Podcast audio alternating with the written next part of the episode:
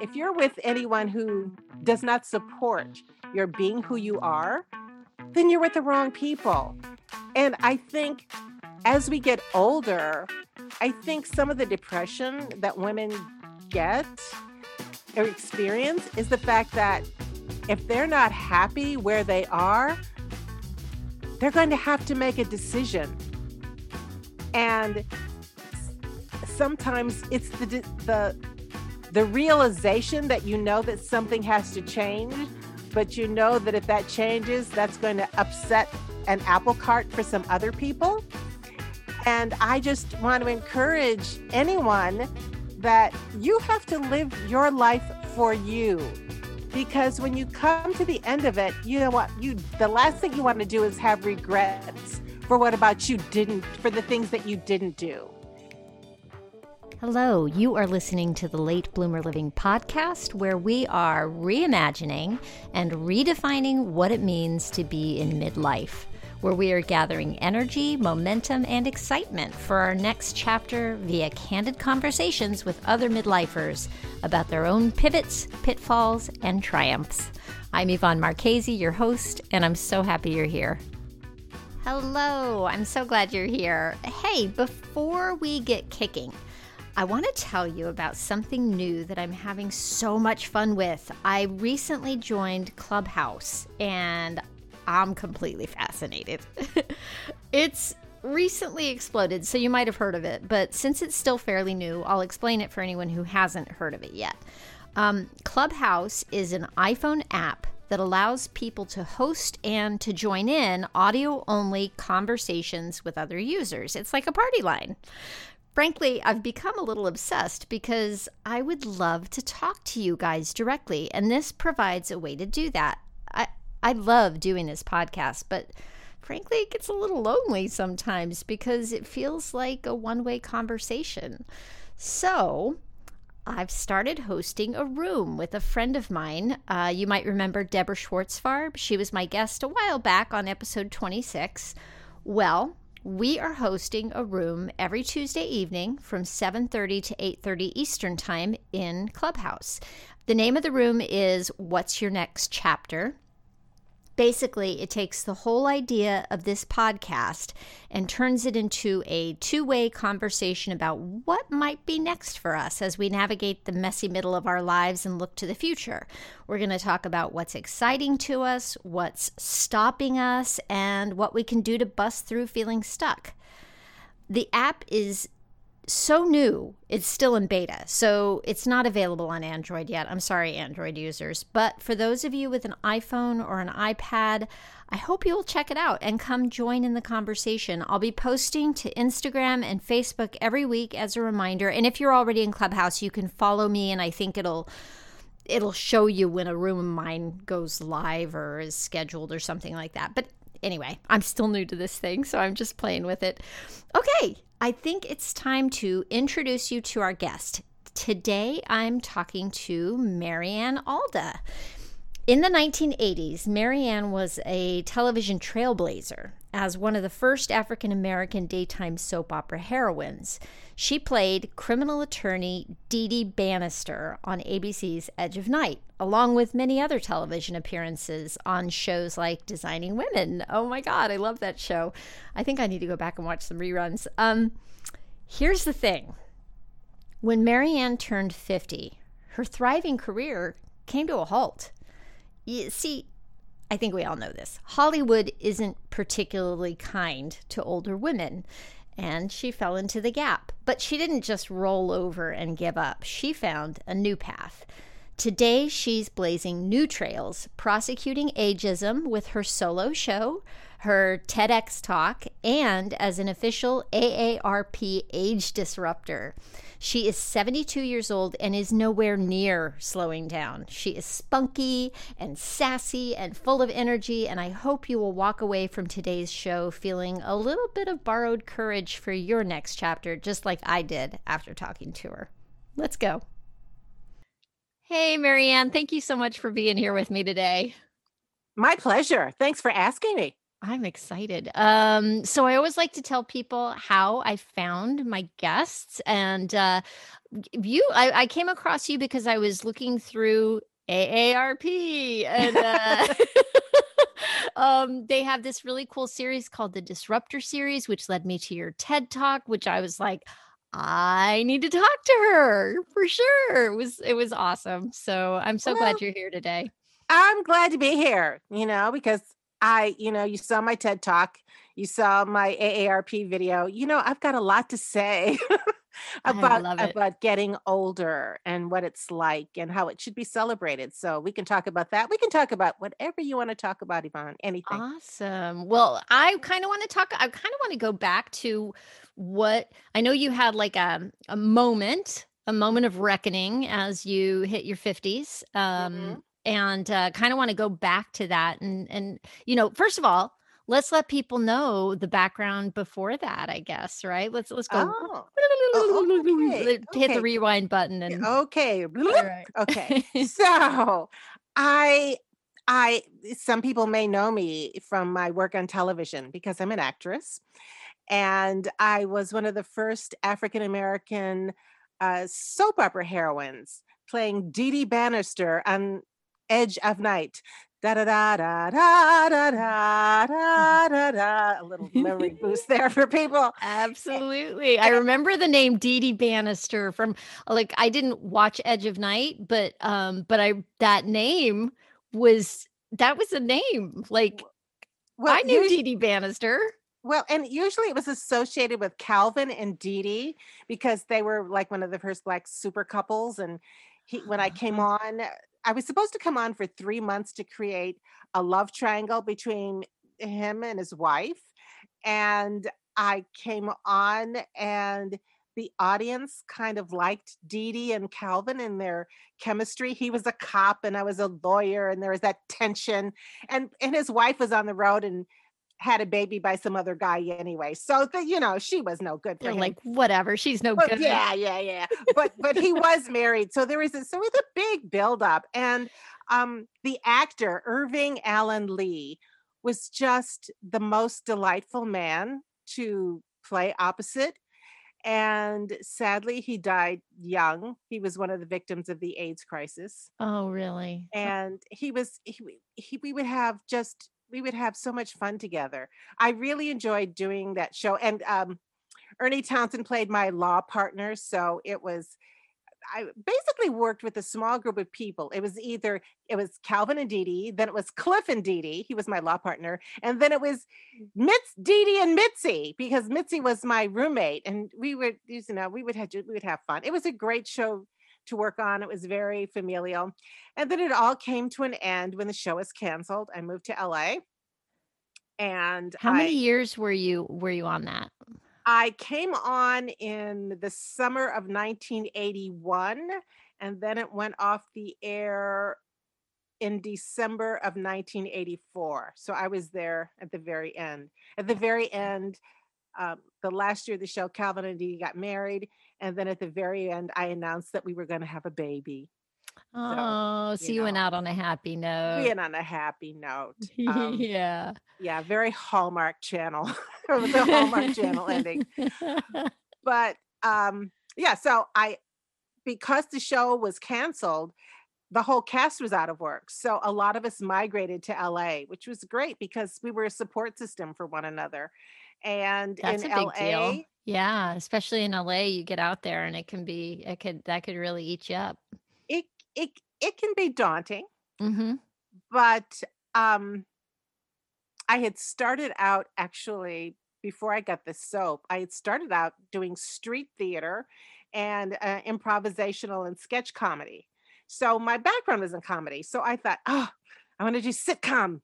And I did, I did a lot of sitcom.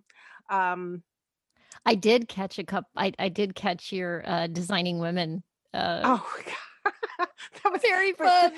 For, for some reason, I have people come up to me say, "Oh, you're waiting in the Beamer. Where's your Beamer?" Because, you know, yes. Lita Ford was always waiting in the Beamer. She was such a yuppie from hell, but it was fun to play. And the women were lovely. And in fact, Dixie Carter had been on Edge of Night before I got there, but she had been on the show.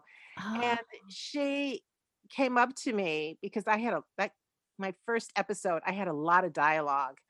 And, you know, when the cast is used to being together and the guest cast comes on, they're kind of terrified, like, oh, please don't screw up because we're going to be here all night when we have to tape.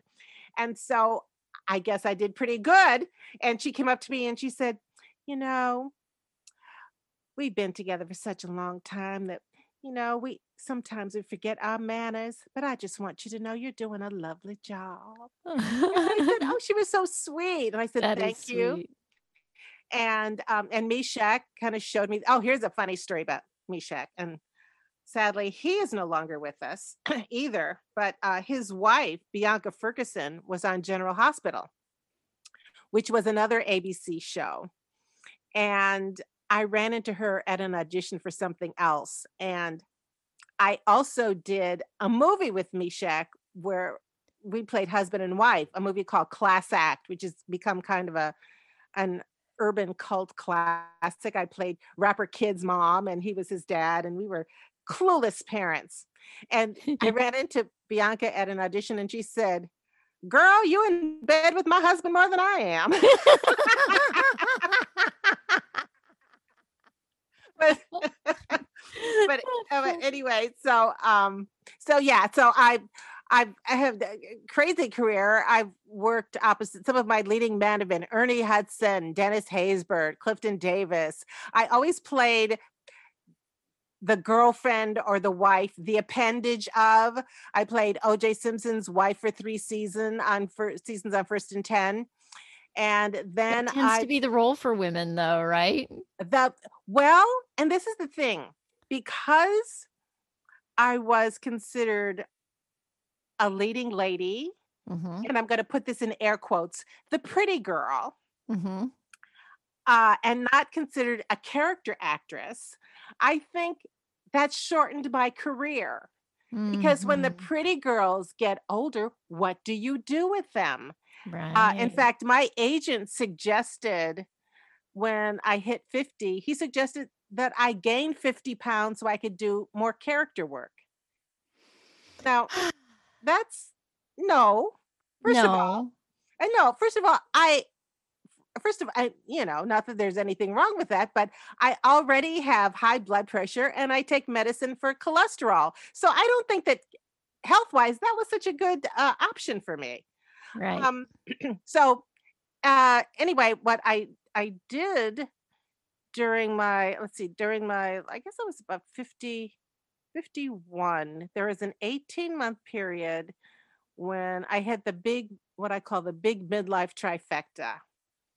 My career went into the crapper and casting director stopped calling me. My husband at the time decided he didn't want to be married anymore. And then my parents both became ill. My father died and my mother was diagnosed with cancer. mm. So I, holy crap. It, it, it was a lot. Yeah. Um, and it was, and it was when it, and it was, and that was also when nine eleven happened. It was, yeah, it was two thousand one. Mm. And so I had been living in L A for twenty years. I came back to Chicago and went through, we got my dad buried. I, my mother moved in with my sister. And then my sister was working in her corporate job.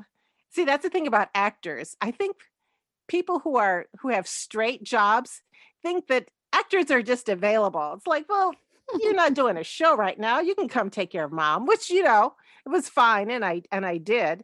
Mm-hmm. And so I got her through her um, uh, chemo, and that was about a year. And I was thinking about moving back to Chicago, and my son, who was in his twenties at the time, was helping me look for a condo in downtown Chicago. I was thinking about relocating, and we had been doing that for a couple of days. And then finally he said, you know what, mom, there's only two places for a star, in the sky and in Hollywood. And I think you should go back to L A because that's what, that's who you are. And that's what you love. And I did. Oh, so God bless him. Bless him. Um, exactly. Yeah. Yeah. Oh. And Yeah, he's a good kid. My my my a good kid. He's forty-seven, but he's still my baby. Um, but uh, but when I went back to L A, I thought, so what am I going to do to make a living? And I decided, first of all, actors have a natural curiosity about the human condition. So I spent a year in training to become a hypnotherapist. And as luck would have it, most of my clients were going, they were suffering from depression. They were women in their late forties, early fifties, and they just had this deep sadness about them. And, and I realized by working with these women that we as a culture have been hypnotized into believing that women lose value as we get older. Mm-hmm. And that's what these women were feeling. They were feeling that, well, they were empty nesters. The kids were out of the house. You know, they weren't, you know, hot, sexy young things anymore. Their lives were over. Well, maybe in the eighteen hundreds, their lives were over, forty or fifty. But in these days, people are living into their eighties and nineties. So what are you supposed to do for the second half of your exactly. life? Just hang around? Right. Yeah. Yeah. So again, actors are highly suggestible. So the positive suggestions I was giving my clients during our sessions were also taking root in my own subconscious mind. And that led me back to my acting career, because I could not tell these women to do something that I was not following myself. Mm-hmm. And I am an actor and a storyteller. So I, and also a writer. I have a double major, theater and journalism, in from a double concentration, theater and journalism from college. Um, Southern Illinois University, in case any Salukis are listening. um, and so the very first solo show I did was called Snap Out of It, You've Only Been Hypnotized into Believing You're Over the Hill. And I did it at the I trained at the Hypnosis Motivation Institute in Tarzana, California, and I did that show in their auditorium. And women were coming up to me and letting me know that this is something that was really needed. And, you know, that that just did it for me. I thought, okay, this is my path. This is my journey. My mission is to change the paradigm on women and aging. And so I, I've done several sketch comedy shows. I, I developed this uh, performance art character, adult sex ed evangelist and mojo motivator, Doctor Ginger. And, and um, because that, that's another thing. Women, I think as we get older, the things that that happen just naturally, biologically, You know, you know, like the things that women are, younger women are, are admired for, you know, perky tits, a tight ass, you know, those things aren't mm-hmm. quite as tight as they were once upon a time. Nope. Um, and so, and so women, if we're not getting the same attention that we were getting from men when we were younger, you know, they kind of feel that they have lost value, and, and they start losing their sense of sensuality and sexuality. Mm-hmm. And it's that feeling of being invisible. Right. Right. Right. And, mm-hmm. and, and I'm, I'm sorry, I don't care if you're having sex or not. Like right now, I don't have a partner, and my God, we're, you know, on lockdown. So I don't think I'll be dating anytime soon. Um, but, uh, although if any nice gentlemen are listening, I'm available.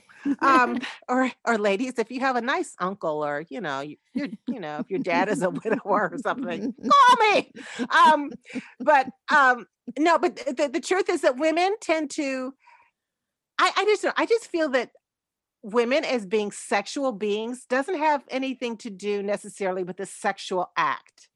You know, it has to do with how we feel about themselves. I have, I can do this if, if you don't mind. There's a monologue that I do in my show. Oh, please. It's called High Maintenance Chick. Uh-huh. And Doctor Ginger is sharing her story, and she's saying, you know, in my struggle to, in my quest for, I have often been bludgeoned with the moniker high maintenance chick. And for the longest time, I felt compelled to apologize. But for what, I was never quite sure of. I mean, for what? For wanting to be my best self? For indulging in manicures and pedicures and facials and massages and eyebrow waxing? For buying Victoria's Secret lingerie, not to seduce a man, but because I like the feeling of satin and lace against my own skin. And for taking care of my body, not to be somebody's decorative ornament, but because I have to live in it, and I need it to be healthy and strong so that I can get as much mileage out of it as I can for as long as I can. And yes, because I need it to be aesthetically pleasing to me whenever I have to look at myself in the mirror. Well, I don't know if it's the wisdom that comes with conscious aging, or maybe it was the therapy, but I no longer feel compelled to apologize. I now take great pride in being considered a high maintenance chick. That's right. I'm big, I'm bold, I'm italicized and capitalized. Five exclamation points, a high maintenance chick. And to all of my much maligned, misunderstood, misrepresented high maintenance sisters out there who've been told that they were too big or too loud or too much, hashtag B L M, big and loud matters. Anyway, this is what I suggest you say the next time some guy tries to drop a dime on you because of your standards. Baby, you cannot treat a thoroughbred the same way you treat a plow horse and expect to maintain the same high-quality thoroughbred performance levels. Now, since you're with me, I assume what you're wanting is a thoroughbred because plow horse doesn't live here anymore. Now, I might understand how this could all be kind of new to you, and so I will be patient while you adjust, and I will understand if it's too much for you to handle, in which case you're just going to have to move on. But before you go, remember this: a thoroughbred is sleeker and faster, and will get you in the winner's circle. And oh yeah, did I mention that you also get a better ride? So what's it gonna be, baby? Hi-ho silver or giddy up? so, so, you know, I, I, I, and I do practice what I preach. I mean, I, we have to take care of ourselves. I mean, self-love. I think the older we get, you know, at a lot of times when we're younger, you know, like you're raising young family, you're young children, and you're so much during our early lives, we're doing so much for other people that, you know, when suddenly the nest is empty and our value as a caretaker and nurturer is gone, well, what do we do? Well, we have to give value and caretake ourselves. And we're worthy. We're worth it. Ladies, if there's anybody out there listening, look in the mirror at least once a day and tell yourself that you are worthy and that you are beautiful and that you love yourself. Just do that for me. Yes. Yes. It's no, do that for yourself. Exactly. Exactly. Boy, what, how we talk to ourselves. So important. We do. And we pick up, why is it that we always want to believe the negative things about ourselves? And why is it so hard for us to sometimes take a compliment? You know, somebody will say, oh, you look nice today. And, oh, thank you. I just threw this on. Or, you know, we tend to mm-hmm. um, uh, diminish ourselves. And, right. you know, um, I, I have this one friend and uh, uh, he's, he, happens to be gay, not that that means anything, but you would ask him and say, Dwayne, how are you doing? Hey, Dwayne, how you doing? I'm hot and everybody wants me and you. And I think, we should just feel that way. I thought, wow, I'm going to start start saying that about, you know, how you doing, Marianne? I'm hot and everybody wants me. And you, you know, we should just, you know, practice that. I think that's great. I have a friend who I call and I'll, I'll be like, how you doing? He's like, I'm winning. I'm just winning the game of life. I like that. I like that. Yeah, but I think I like I'm hot and everybody wants. I do, I do, I do. I need to adopt that. Oh my goodness! And we need we all need to stop apologizing too. Oh my goodness, right? I yeah yeah and and that's kind of become my platform, shameless aging, because I think we. Women sometimes do it to ourselves when we lie about our age, as if it was something to be embarrassed about. Mm-hmm. I always, t- I'm seventy-two. I always tell people that I'm seventy-two and they say, well, why do you admit your age? You don't, you don't look it. And I go, yes, I do. I am seventy-two and I look seventy-two. This is Marianne at seventy-two. Don't take that away from me. Yeah. And, and I also want to change the vernacular about, you know, we say that, oh, well, ageless beauty. It's ageless. No, it's ageful. Mm-hmm. I don't want to be ageless. I have earned every single one of my seventy-two years. So I don't want to be ageless. I want to be acknowledged for being ageful. I want credit for those years. Damn straight. Mm-hmm. Mm-hmm. Yeah. Oh yeah. Can I get an amen out there? Amen. I was just going to say amen. What so so when you went back from Chicago to Los Angeles and mm-hmm. then you, you went you, you started with the the hypnotherapy mm-hmm. back and, and decided kind of stepped back from your your acting career. Mm-hmm. No, I, I didn't step back from it. It stepped back from me. Gotcha. Okay. So, yeah. so you were still trying to put it together, but when you said you felt the obligation to the women that you were, um, that you were helping through hypnotherapy, that was the beginning of you doing your own writing and your yes. own one woman shows, right? And that was kind of like where you were like, screw it. The, they're not coming to me. It's time for me to create my own opportunities. Absolutely. Yeah. And um, actually, I think I've always been a little bit ahead of my time so that now um, I think, well, first of all, let me back up. I think Madison Avenue has always been ahead of Hollywood um, because if you notice in commercials, you will see vibrant and energetic looking women, you know, who are running or they're dancing or they're taking yoga class and they're obviously mature women. As an actor, some of the scripts that I would get for women my age, she was decrepit. There was always something wrong with her. She had one eye or one leg or one tooth or there was something wrong. She was losing her mind. She was, or she was just uh, crazy. Hmm. There was always something wrong with her, or she was described as frail or feeble. And I'm thinking, no. So I would audition for those roles. And uh, I'm going to say this. Okay. As, as a young actress back in the seventies and eighties, I was often told that, um, well, I wasn't Black enough, you know, because I didn't do stereotypes. Mm. And so now that I'm an old, so I had to fight that battle.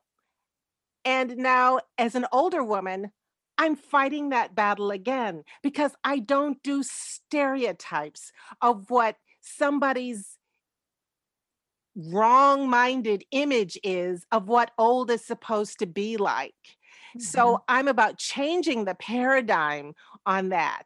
And it's like with shows like Grace and Frankie, I love that show because you see Lily Tomlin and and um, uh, Jane Fonda, you know, with the vibrators, and they're sexual and they're fun and they have, but they're they still they talk about real things like, you know, the aches and the pains and the fact that no, they're not young anymore, but they're not dead.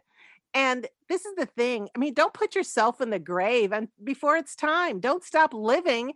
You know, don't give up on life and stop living, you know, until, you know, death will come and get you. It'll let you know when it's time. But, right. you know, you don't have to go chasing after it. We have to be authentically who we are. It's like in, you know, my piece when I say, if you've been told that you were too big or too loud or too much, um, if you're with a group of people who are constantly trying to dim who you are, then you're with the wrong group of people. You, you know, I, I am an actor. I'm just, I own my quirks and everything that make me me. And most of my friends who are actors, we're all like this. We're all big and loud and crazy. And with my friends that I went, my girlfriends who are, who are, you know, I call civilians who went into teaching or corporate America, they, you know, they're used to me and they just love me and they just go, oh, that's Marianne, you know? So if you can't be with somebody that will allow you to be, I won't even, shouldn't even say allow, uh, cause that's the wrong, that's like you need permission, but you give yourself permission. If you're with anyone who does not support your being who you are, then you're with the wrong people. And I think as we get older, I think some of the depression that women get or experience is the fact that if they're not happy where they are, they're going to have to make a decision. And sometimes it's the the the realization that you know that something has to change, but you know that if that changes, that's going to upset an apple cart for some other people. Mm-hmm. And I just want to encourage anyone that you have to live your life for you, because when you come to the end of it, you know what, you, the last thing you want to do is have regrets for what about you didn't, for the things that you didn't do. Now, I have had disappointments, you know, things haven't, you know, I've been married twice. Things haven't always worked out the way I planned or how I would have liked for them to, but that's life. The thing that I can honestly say is that I have no regrets because I always honored, I'm going to back up. I know it seems like I'm jumping around here, which I am, but I'm a very spiritual person. And I feel that talent is what God gives to you. And what you do with it is your gift to God.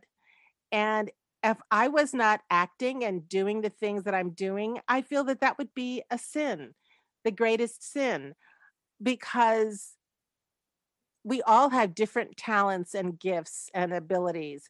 And if you're not sure about what yours are, I suggest that you read a little bit about Carl Jung, because I read, I followed Carl Jung and I realized that I was genetically predisposed with my energy and my curiosity to be who I am in life. I mean, I, my genetically, I'm supposed to be an actor. What else would you do with all of this?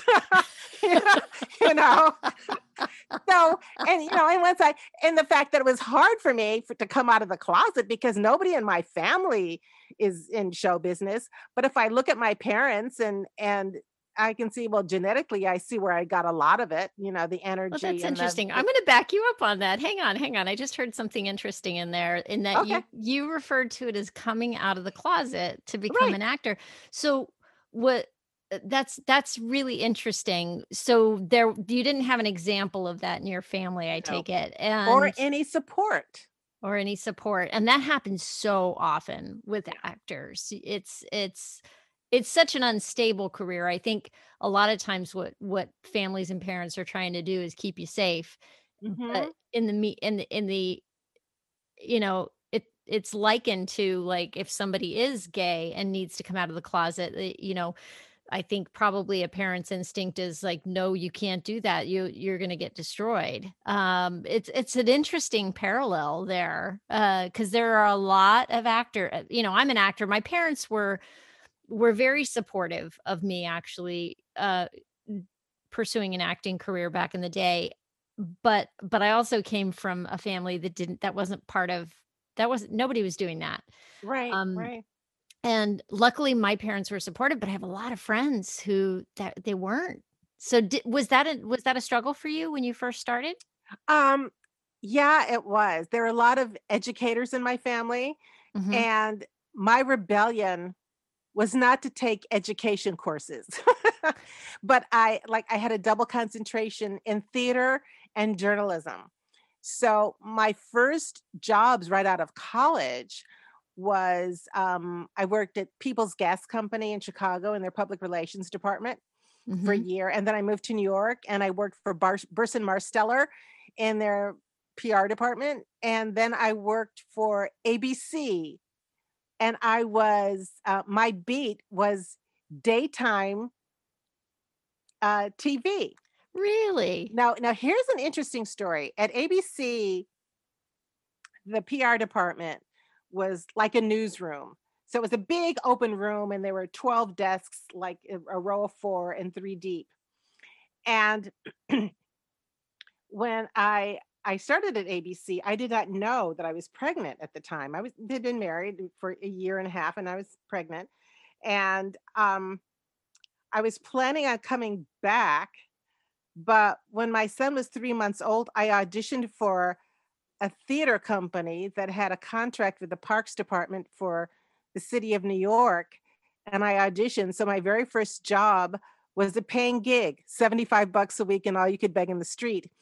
And I had that a choice. Is an accomplishment for an actor. I'm just going to tell anybody who does not know that for an actor to have their first gig, be a paid gig, is a big deal. Oh, but there were many after that, but there was no money. Right. But, but it was almost like it was like a sign. And so when my maternity leave was over, I did not go back to A B C, and I pursued my career as an actor. I thought this is a sign. Now, and this is what I say to actors too, because it is a mindset. When my husband and I got married, he married a working woman. And I figured that that's part of our deal. And that if I was going to be an actor, I was going to get paid. I was always going to be a working actor, mm. whatever that meant. So I did a lot of television television commercials because that paid really well. And then I did a lot of off off Broadway theater at night for no money, but I made sure that I held up my end of the bargain. Mm. And I think the fact that I I look at it this way, if I do my business, which is getting work, then I get to do the thing that I love to do, which would be for no money. Mm. And anyway, I, I left A B C, and seven years later, I'm back at A B C, and I'm starring on Edge of Night, which is one of the A B C soap operas. And the woman who now had my old daytime soap opera beat had had the desk two rows behind me, and she knew me from there. And she oh. said... So she said, I'm not going to mention her name, uh, but she said, well, you know, Marianne, you're really good at this. So do you want to write your own bio and stuff? And and I said, no, I said, but I, I do know what questions you should ask me. And so she did the bio. And when she finished, she said, wow, you've really done something with your life.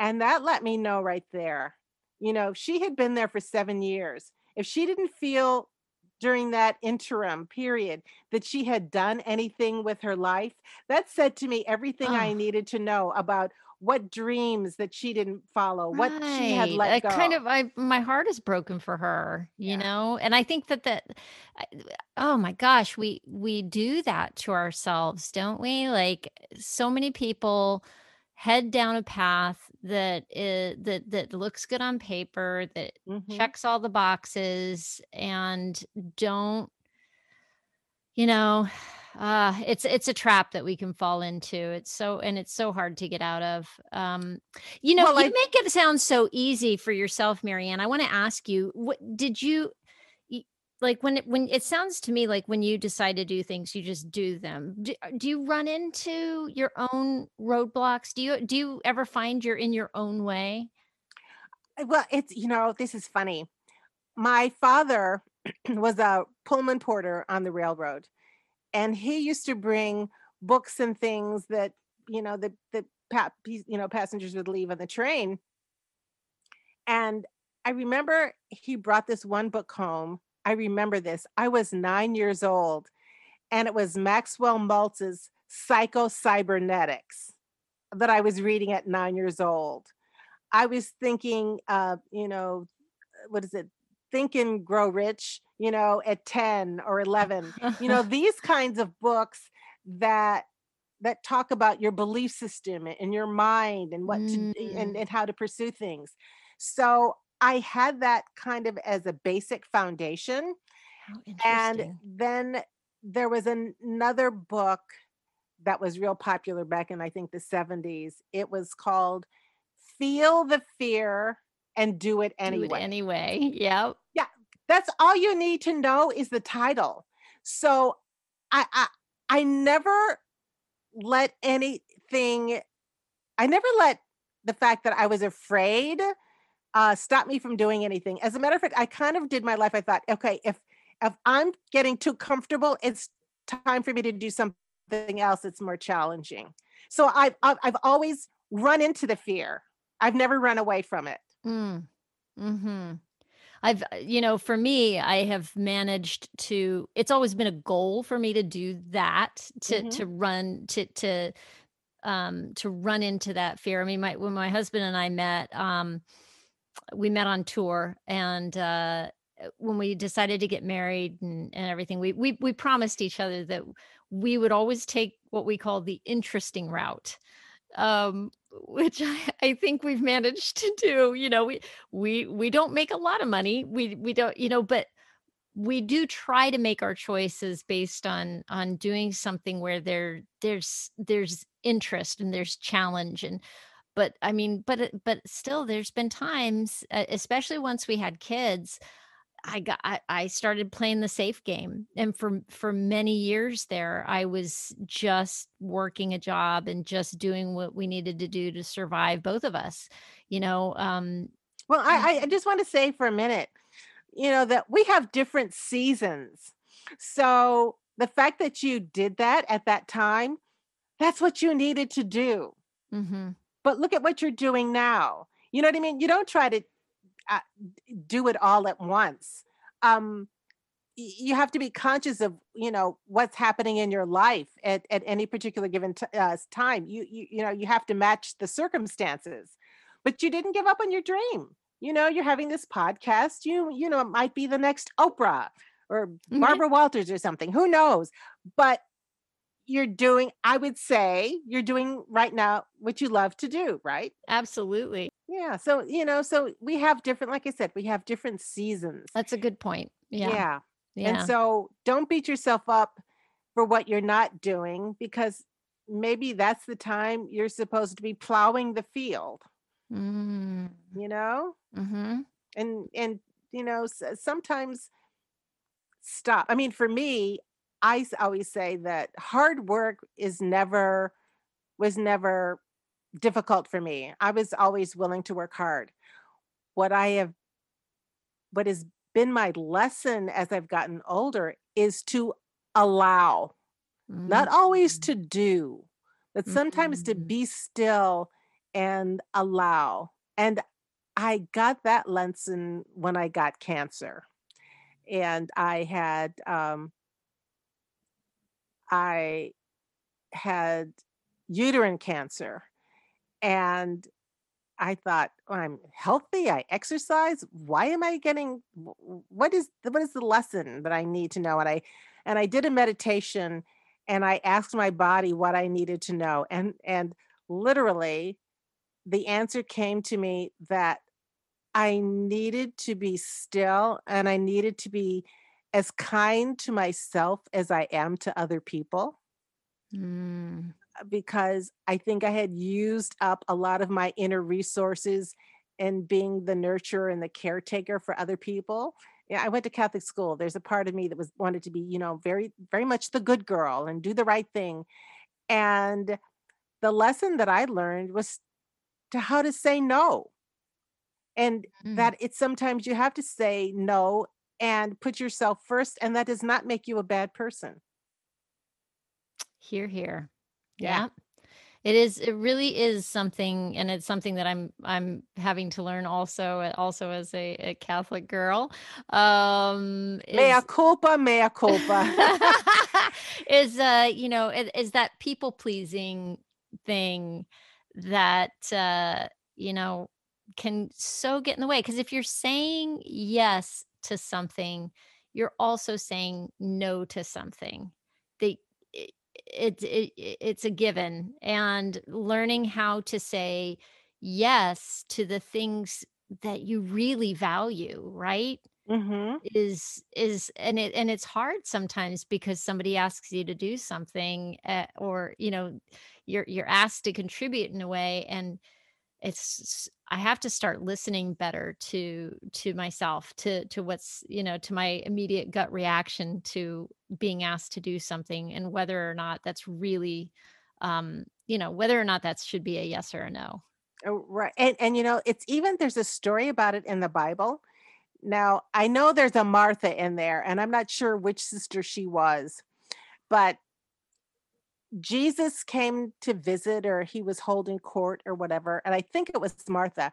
Martha was running around, and she was, you know, making sure that everybody was fed, and everybody had, you know, everybody had wine, and everybody's, you know, and she was just, and her sister was just like sitting at Jesus's feet and going like, oh, Jesus, you're amazing. You know, kind of, she was like, and, and she was getting all the attention. And eventually Martha got really pissed off, and she said, well, Jesus, you're not paying attention to me, and I'm doing all the work. And Jesus looked at her and he said, nobody told you to do all that shit. Sit your ass down. Join the party. Okay. I am paraphrasing, so please don't come after me, because I know. I'm that's... pretty sure you got the spirit of it there. Yes. I remember. You know, Jesus said, nobody told you to do all that. Come on, join the party. And I think we as women do that. We think we have to run around and get everything right. And then we get pissed off because. Puppy. Right. Right. Oh, I've done it a million times. Just stop. Don't do it. Nobody asked you to. It's like, you're not going to get extra credit for it. Do what you want. Now, sometimes, because I love to give parties and I like to be a hostess, but I'm doing it from the sense of that's what I want to do. When it gets to be, I don't do it out of any sense of obligation, or, you know, it's like, mm-hmm. if I want to do it, even if I wear myself into a tizzy, I, I'll, you know, I'll take a nap the next day. Yeah. But I, you know, I will have had a good time, because sometimes seeing people have a good time makes me happy. Um, but I don't do it out of any sense of obligation. And that way there's no resentment. Yeah. And so you had to learn allow. I love that word. I love that word. One one of my words um, with the med- meditation sometimes is surrender. Um, mm-hmm. You know, it, it, in a, it's a freeing kind of surrender, and allow has that same, same feeling. It's really, that's so empowering. And and I love the idea of, like you said, you love giving the parties, but you choose it. You know, sometimes I'll, I don't know about you, but I'll, I'll get to, to feeling overwhelmed, and I, I have to, I should, I have to, I should, and I get that feeling. And sometimes it's just flipping that language and, and, and remembering I get to, right. I, I get to do this thing. I get and to. And you chose to. Right. Yeah. Sometimes I just have to remind myself that I don't have to. Yeah. I get to. Yeah. And that changes everything. What, so, so these days, what, oh, we didn't even talk about you like starting uh stand up. Oh yeah. Okay. So again, my mother was, uh, my sister was moving to New York, and my mother's living with her. My father had been dead for a number of years. And I was living in California. And she said, I, my sister said, you know, I would never ask you to come back to Chicago. She said, but you could do your career in New York, right? And so, yeah, so I came and I, and I was my mom's caretaker. And when I got to New York, they were living on Long Island in Westbury, Long Island. And I got to New York and I realized that there is no way I could leave my mother alone for several hours during the day to go into the city to audition. So my sister would come home from work. I would meet her at the train station. I would get her Long Island Railroad pass and I would go back into the city and started doing stand-up comedy. And uh, at the beginning, a lot of it was just about, you know, my mother, being an actor, being a, being an older. And I just started doing stand-up because it, you know, it's just like I said to you, you know, that you, there was a season when you had to take care of your kids and, mm-hmm. and you weren't doing your creative thing. Well, I couldn't act or audition for acting roles, but I could still be creative. And that's when I started doing stand-up. Yeah, that's what I did. How old were you for, at this point? This was... Oh, I was in my fifties, right? Yeah, late fifties. Damn. I yeah. mean, I can't imagine. Well, improv and, and stand-up comedy are two things for me that are just terrifying. It is. It's very different when you're yourself. But did I, did I remember I did say that I do the thing that scares me. So I, I did it. And I, uh, But but this is what I did, because I at first I would go out there and it would be like, oh God, I, I can't do this. But I I made the audience my scene partner. Hmm. So I wouldn't look at them as an audience that was judging me. I looked at them as though we're in this together. And I have something to tell you. And they would, you know, and they would communicate back to me by nodding or laughing or, you know, or sometimes not nodding or laughing, but we were in that scene together. And that's that's got- some mental judo. That yes. is what that is. Wow. Yes. I'm giving you another amen. Okay. I'll take it. Wow. Wow. Wow. That is amazing. Holy crap. Is there anything that, that people just misunderstand about you or just get wrong? Yes, they do. It's funny it. you said that because I remember, I remember when it happened. I was doing an episode of The Parkers. And um, that was that's with Monique, the stand-up Monique. Mm-hmm. And I had to play this. I get cast as these, you know, like Lita Ford. And, you know, I get cast as these stuck-up women. No, wait a second. Because I on Family Matters, I played Sherman Hemsley's ditzy um, stripper girlfriend. So that was a little out of character. So I either play ditzy or stuck-up. Uh, haughty women. And I was uh-huh. playing a haughty woman who was having a book club. And I guess because of the way I look, maybe the way I speak, and there is something of the upscale suburban housewife that people seem to cast me as or think of me as or whatever. And I remember I was sitting in the makeup chair and the woman was who was doing my makeup said, and I think I had been on this show, and I, I think this is maybe the third or fourth day. Yeah, it was the fourth day because we were doing having dress rehearsal. She said, "Mm-hmm." She said, "People don't know you, do they?" I looked at her in the mirror. I said, "What do you mean?" She said, "You come off as like this little sedity housewife, but girl, you crazy."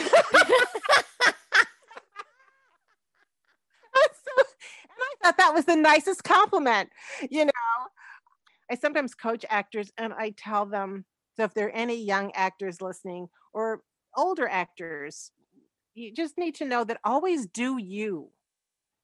Do you. Don't try to fit the job, because I can remember taking a class with the great Stella Adler. It was a script interpretation class in New York.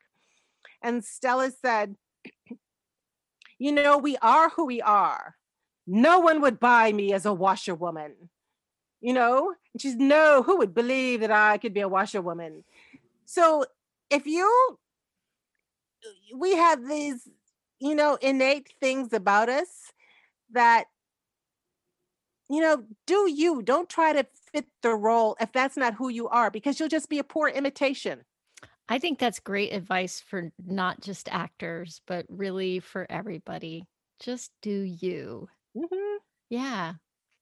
Yeah, because, you know, we try to be something for other people or fit some some some image um, that we think other people want from us, right? And mm-hmm. and and all we're really doing is cheating everybody of of our of getting the real deal.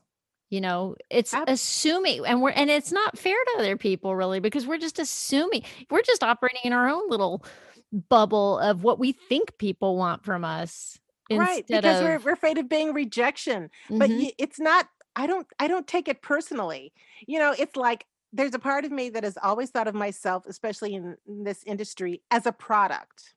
Mm-hmm. And, you know, some people want Tide, some people want Cheer. They'll both wash your clothes, you know, they'll both get your clothes clean, but, you know, maybe some people like the, the smell of one detergent over another, mm-hmm. you know, you never know why. So you find I, your people. Absolutely. You, you, you do, you do you and the right, and you're going to find the right ones. That's right. Awesome. Oh, Marianne, I want, I want to be respectful of your time. I, I could talk to you all day. We might have to. I, I get I get so excited sometimes. Um, I'm gonna wrap it up, and and I want I just want to ask, like, what is the next big thing for you? What are you excited about? What am I excited about? Well, I I know what I this is this is what I want people to do. I want you to check out my TED Talk, because I think there's something in it for everybody. Yes. And um, I will put a link in the show notes for that oh, for people. Oh, okay. Too. And, um, and Aging Shamelessly is my platform. And on Instagram, uh, starting in on February the fourteenth, I'm going to be doing different, what I call programming, you know, seven days a week. I'm going to do, I'm going to have some comedy on there. I'm going to have some motivation and inspiration. I'm going to have some memes. I'm going to have some videos. And I, I just want, you know, we're, we're still going to be on lockdown for God knows how long. And people need to laugh and they need to feel good. They need to, they need to be motivated. So I can do that. So that's what I'm going to do. I love it. So this times out so well for people. Um, you may have missed a couple of days by the time you hear this, but head on over and uh, go to Instagram and check out Marianne there. And I will have links for you in the show notes, and Terrific. Make sure that everybody can get there and, and, and get some happy from you. Well, that, that would be great. And, and hopefully once we come out of um, the pandemic, I'll be doing my solo show again. And the name of my solo show is Getting Old as a Bitch, but I'm going to wrestle that bitch to the ground. Amen. Amen. Thank you so much, Marianne. I totally appreciate you being here today. Well, there you have it. Marianne is basically what I want to be when I grow up. Brave and unstoppable.